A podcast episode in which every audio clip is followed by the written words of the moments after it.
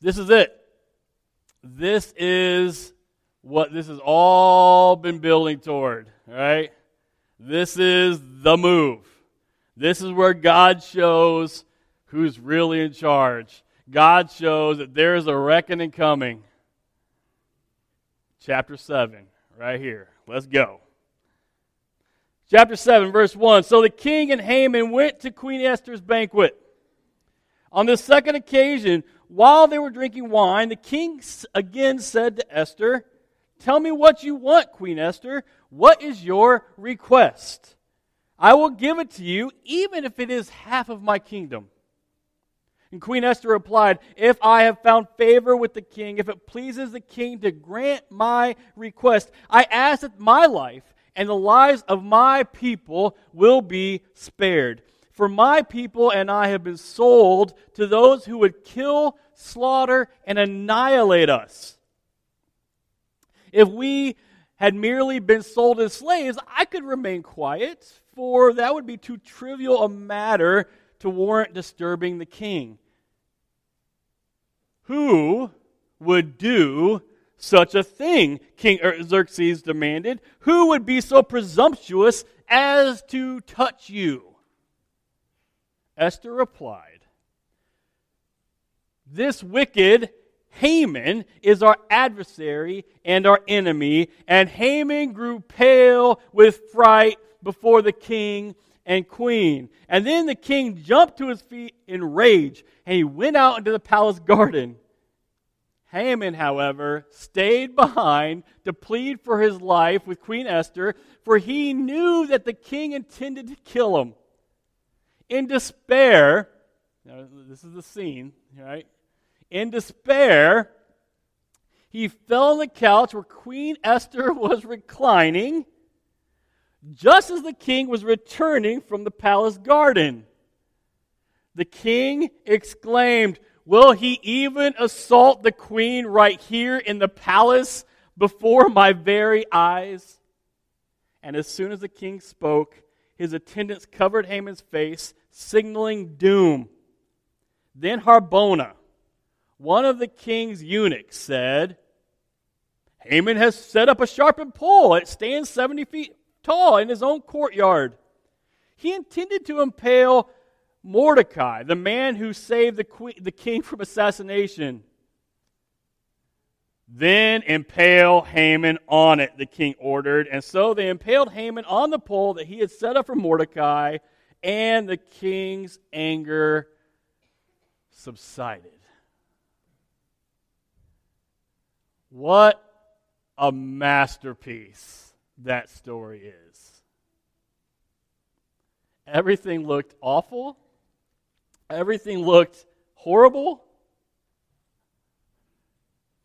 But God.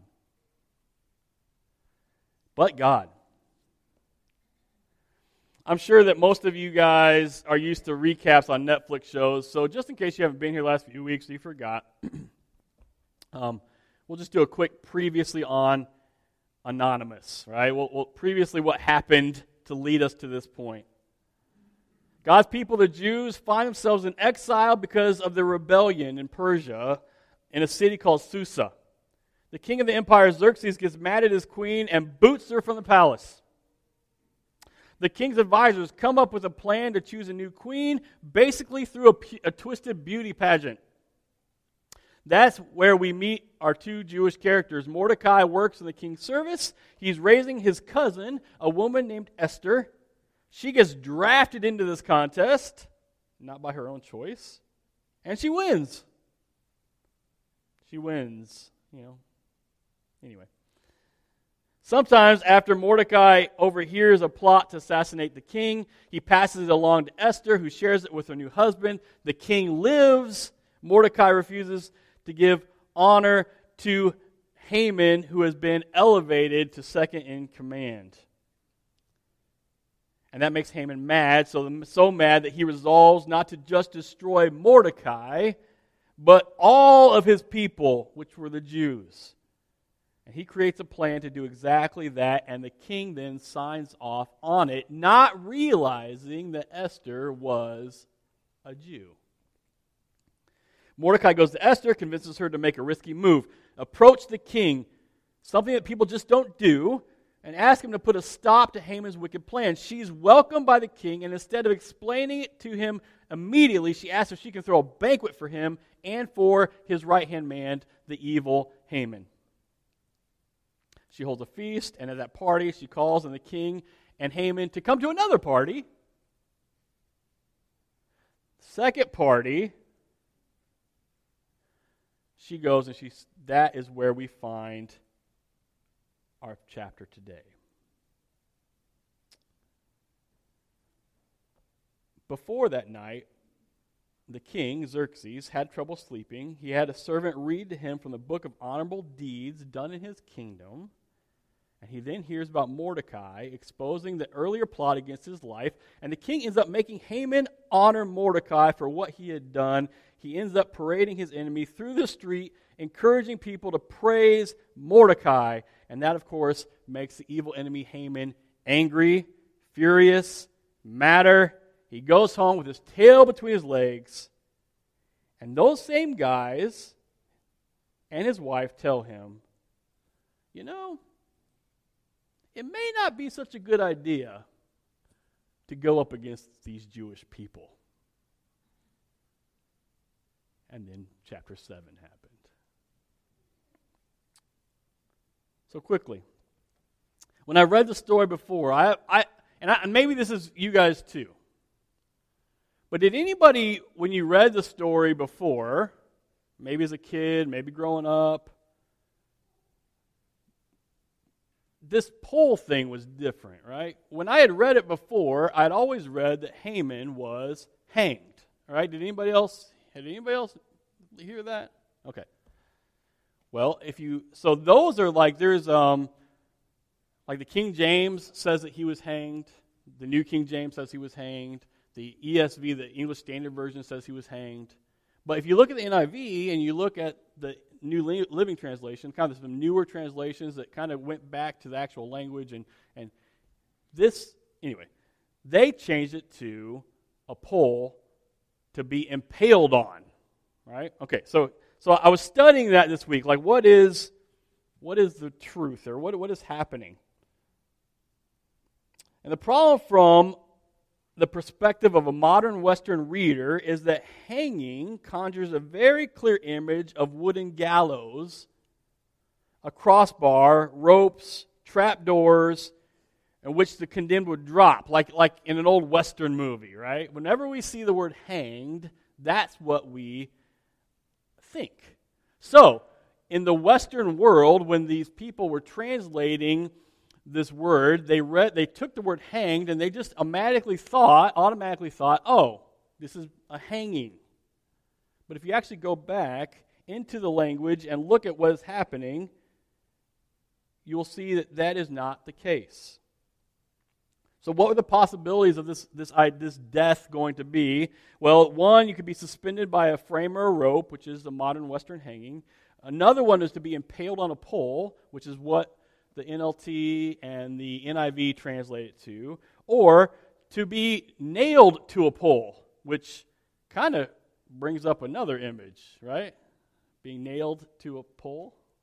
Anyway, in the work of the Greek historian Herodotus, impalement was the regularly presented punishment by the Persian people. So giving the setting of Esther that it was in Persia, it seems likely that the manner of punishment for Haman was in fact impalement. In other words, the 50-cubit tree built by Haman was intended to display Mordecai's body impaled on it, which is a terrible, terrible thing. But I was going to show how awesome Haman was and how if anybody crossed him, they should expect the same fate. Haman, as it turns out, whose death and the folly leading to it was put on display for the entire population. In this case, this scholar I was reading says that he thinks that the New International Version and the New Living Translation are more accurate, more correct in the manner of death by which Haman died. Is that really important? No, I thought it was interesting, so I threw it in there for you. Anyway, this morning we got 3 points, just like a good sermon always does, right? 3 points, and those 3 points all have to do with this. There is a reckoning coming, right? When I start talking about an old Western, I started thinking about the word reckoning, you know? There's a reckoning coming. And the first point is this. We, you and me, all of us, we all want judgment. You know, one of the reasons why we love the book of Esther so much is because we all want judgment. And at the end of the book of Esther, Haman gets it. Haman gets that judgment he deserves. Esther 7, 9 through 10. Then Harbona, one of the king's eunuchs, said, Haman has set up a sharpened pole that stands 70 feet tall in his own courtyard. He intended to use it to impale Mordecai, the man who saved the king from assassination. Then impale Haman on it, the king ordered. And so they impaled Haman on the pole he had set up for Mordecai, and the king's anger subsided. We love that, because he got what he deserved. When it seemed like it was not going to happen, he got what he deserved. We love it because he was wicked. He was a bad guy, and we want to see that. Do you know that Christmas is 10 weeks away? I know. I just gave some of you a heart attack. 10 weeks away. That's crazy. Are you ready? You got tinsel and trees and no? I know, Halloween's not even here, right? As I've stated several times before, the greatest Christmas movie ever is, of course, Die Hard, right? And if you have seen this masterpiece, I want you to remember the shot that makes this movie a classic. It's this shot, right? It's this shot. It's Hans Gruber, the evil Hans Gruber. He is falling off the Nakatomi Plaza, right? That's it. And it's not Christmas until I see Hans Gruber fall from Nakatomi Plaza, right? There's not Christmas yet, right? But there's a reason why we love that he falls off that building. Why? Because he deserved it. He's a bad guy. He killed people. He stole lots of money. I mean, that's what we love that. He's getting what he deserves. We love it when he gets his just desserts. Why right now this whole country is glued to their TV sets to see when Brian Laundrie is captured. Right? We're all like, what's going to happen? Like, where is he? You know, there's people like searching for him and stuff. I mean, it's just crazy. People, I saw that there was an article, like there's people that took satellite photos of like his mom's house, and he's like, I think he's buried in the backyard. I mean, it's just kind of like, I mean, people are just crazy with this. They're just like, he needs to get what he deserves. And why is that? It's because we want justice. We long for it. We long for judgment as humans. As those made in God's image, we look at the sinful world, we witness people doing evil, and we want it all to stop. We want those people to pay. We do. And now we can say, no, I don't want people judged. I want us to forgive. I want us to forget. I want us to be a person of love. But think about it. How loving is that? If you had a sister that was brutally assaulted, or a kid is killed in a drive-by shooting, how loving is it to not hold the people that are responsible, accountable? How loving is that? It's not loving. If you aren't angry, if you don't want justice, there's something wrong. Judgment isn't opposed to love. Judgment is actually an expression of love. It's why when you have kids, you don't let them run crazy and do whatever they want. You have to corral them. I know with my kids, it's really hard. But you have to corral them. You have to correct them. You have to tell, because you love. It's an expression of love. Think about all the horrendous, evil, treacherous things that we see or read every day. Kevin from Karis Church in Kansas City says, why do we get mad at this kind of evil? Why do we cry out for judgment? We all have an image of our God, and we want our God to be like that. Yes, He's love. What great comfort, right? But what if God didn't hold people accountable? What if He didn't judge? How loving is that? If we were in a courtroom and a man is being tried for murder and the judge says, whatever, I'm feeling extra loving today, and just lets the guy go, would anybody be happy with that? We would be outraged, because that's not what good judges do. And it's not just at all. And it's not really love. It's not love to the victims and their families. It's also not really loving to their perpetrator to not hold him accountable. It enables. It emboldens. We want judgment. We want a God who judges.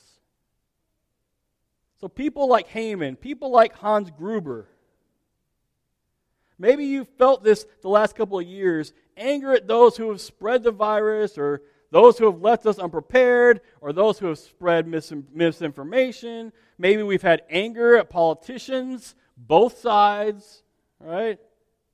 Maybe at the people who hoarded all the sanitizer or all the toilet paper.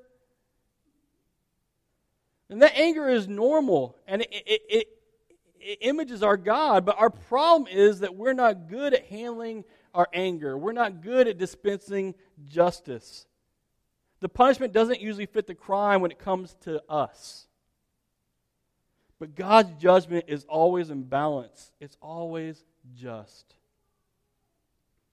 We're more like the king here, or more like Haman himself. We want to burn the whole house down, but all of us as image bearers, which means those that are created in the image of God, we desire judgment. We want a king who judges evil, who holds wicked people accountable. We all do. But can I remind us of something? Which is point number 2. We all deserve judgment. Romans 3:23, for everyone has sinned and we all fall short of God's glorious standard. Look at 2 Corinthians 5:10. For we must all stand before Christ to be judged. We will each receive whatever we deserve for the good or evil that we have done in this earthly body. We all deserve judgment. Every one of us. And the fact of the matter is, we have all sinned. We have all broke with God. We have all not kept up our end of the covenant. God is holy. I don't know if we know what that word means, but that word literally means set apart. It means perfection. And a holy God demands perfection from us. And guess what? I'll tell you really quickly, I'm not perfect. In the Old Testament times, because He didn't want to destroy the earth or His people, He created a way out and a way to get around this perfection requirement. Does anybody remember what it was? Yearly sacrifice. Romans 6:23 tells us, for the wages of sin is death. So He allowed a yearly substitution to take place. So every year the Jewish people had to make atonement for their sins by the death of a perfect animal to atone for the sins they committed. God in His atonement for the sins, in His love and grace and mercy, He allowed that to happen. To substitute their rightful death for another one. And we, created in the image of God, kind of get that. Which is why we cheer when justice happens to the wicked. However, realistically, we deserve it too. We deserve it too. Which is where we lose a lot of people. It is in our own nature to love to point out other people's faults, other people's mistakes, other people's sins. All the while will we gloss over our own. We ignore our own. We blame our own on other people or on other circumstances. The phrase that my kids use that drives me absolutely bonkers. There's two of them. One, it's not fair. And two, it's not my fault. Those drive me crazy when they say them, especially in that crazy, whiny, whatever voice, right? But as I thought about that this week, I realized something. I say those phrases all the time. Maybe not in the same way, maybe not in those words, but I know this about myself, is I tend to be the hero in every story I tell. In every situation I'm in. I never have any fault or any wrongdoing in anything. And if I do, I try to explain it away by saying, it wasn't my fault because of this, and this. Or yes, I messed up, but it wasn't fair because this happened. You get it? Are any of you guilty of that? And all the while, you may be insulting the one who created you, rolling your eyes at the one who owns you, stomping out on the one who has provided every good gift you've ever had, slapping the face of the one who holds you on his lap, slapping the hand away from the steering wheel, if you will. Even if you've had no idea. And yes, as hard as this is for us to understand, we're ignoring and dishonoring an infinitely glorious person, an infinitely good God, and maybe that merits an infinitely long, infinitely painful judgment. Listen, church, all of us sinners, we all deserve judgment. Which, thank God for the third point. Yet, Jesus. And this is where we start to get hope.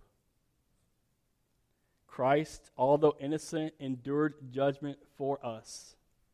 Here in Esther, we see the bad guy get the gallows while the good guy goes free.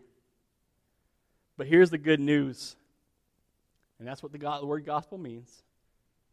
The truly good guy, Jesus, the perfect one, he gets a 75-foot pole. He gets the cross. While the bad guy, which is you and me, we get to go free. Jesus takes the punishment we deserve. He dies in our place on the cross. God is still righteous. Justice is served. We go free. We get to live. And that's good news, friends. Hear the words of God from the Bible. 1 Peter 3:18, Christ suffered for our sins once for all time. He never sinned, but he died for sinners to bring you safely home to God. He suffered physical death, but he was raised to life in the Spirit. And for the third time this morning, let me read this verse. For this is how God loved the world. He gave His one and only Son so that whoever believes in Him will not perish but have eternal life. We all want judgment and we all deserve judgment. Yet, Jesus. Here is the absolutely bonkers thing. His judgment brings hope. His judgment gives hope. Not only us, but to the whole world. Esther points ahead to a greater hero, a greater mediator, a greater intercessor, the God-man, Christ Jesus. But Haman also points ahead to another great enemy, the serpent in the garden. And think about this. Satan had a foolproof plan, didn't he? The pole was made, Jesus was going to be pierced on it, and he did. He went up on that cross, and everyone around him thought it was over. But ironically, that was the death blow to Satan, to sin, and death. And on that cross, the great enemy was defeated. He was mortally wounded, and now he's staggering around, still causing destruction, but he's already been destroyed. It's just a matter of time. That cross was actually God's plan, His providence all along. Through that work, He showed His commitment to His people. Now He's given us a calling to go out and shout the good news. That this is the greatest reversal that the world has ever seen and ever will see. The cross, the resurrection, and when He comes back, He makes everything that is sad untrue. And He hangs Satan on those gallows. What a hope we have in Jesus. He is the miracle worker. He is the promise keeper. He is the light in the darkness. He is the way maker. And He has made a way for you and for me. Will you let Him make a way for you?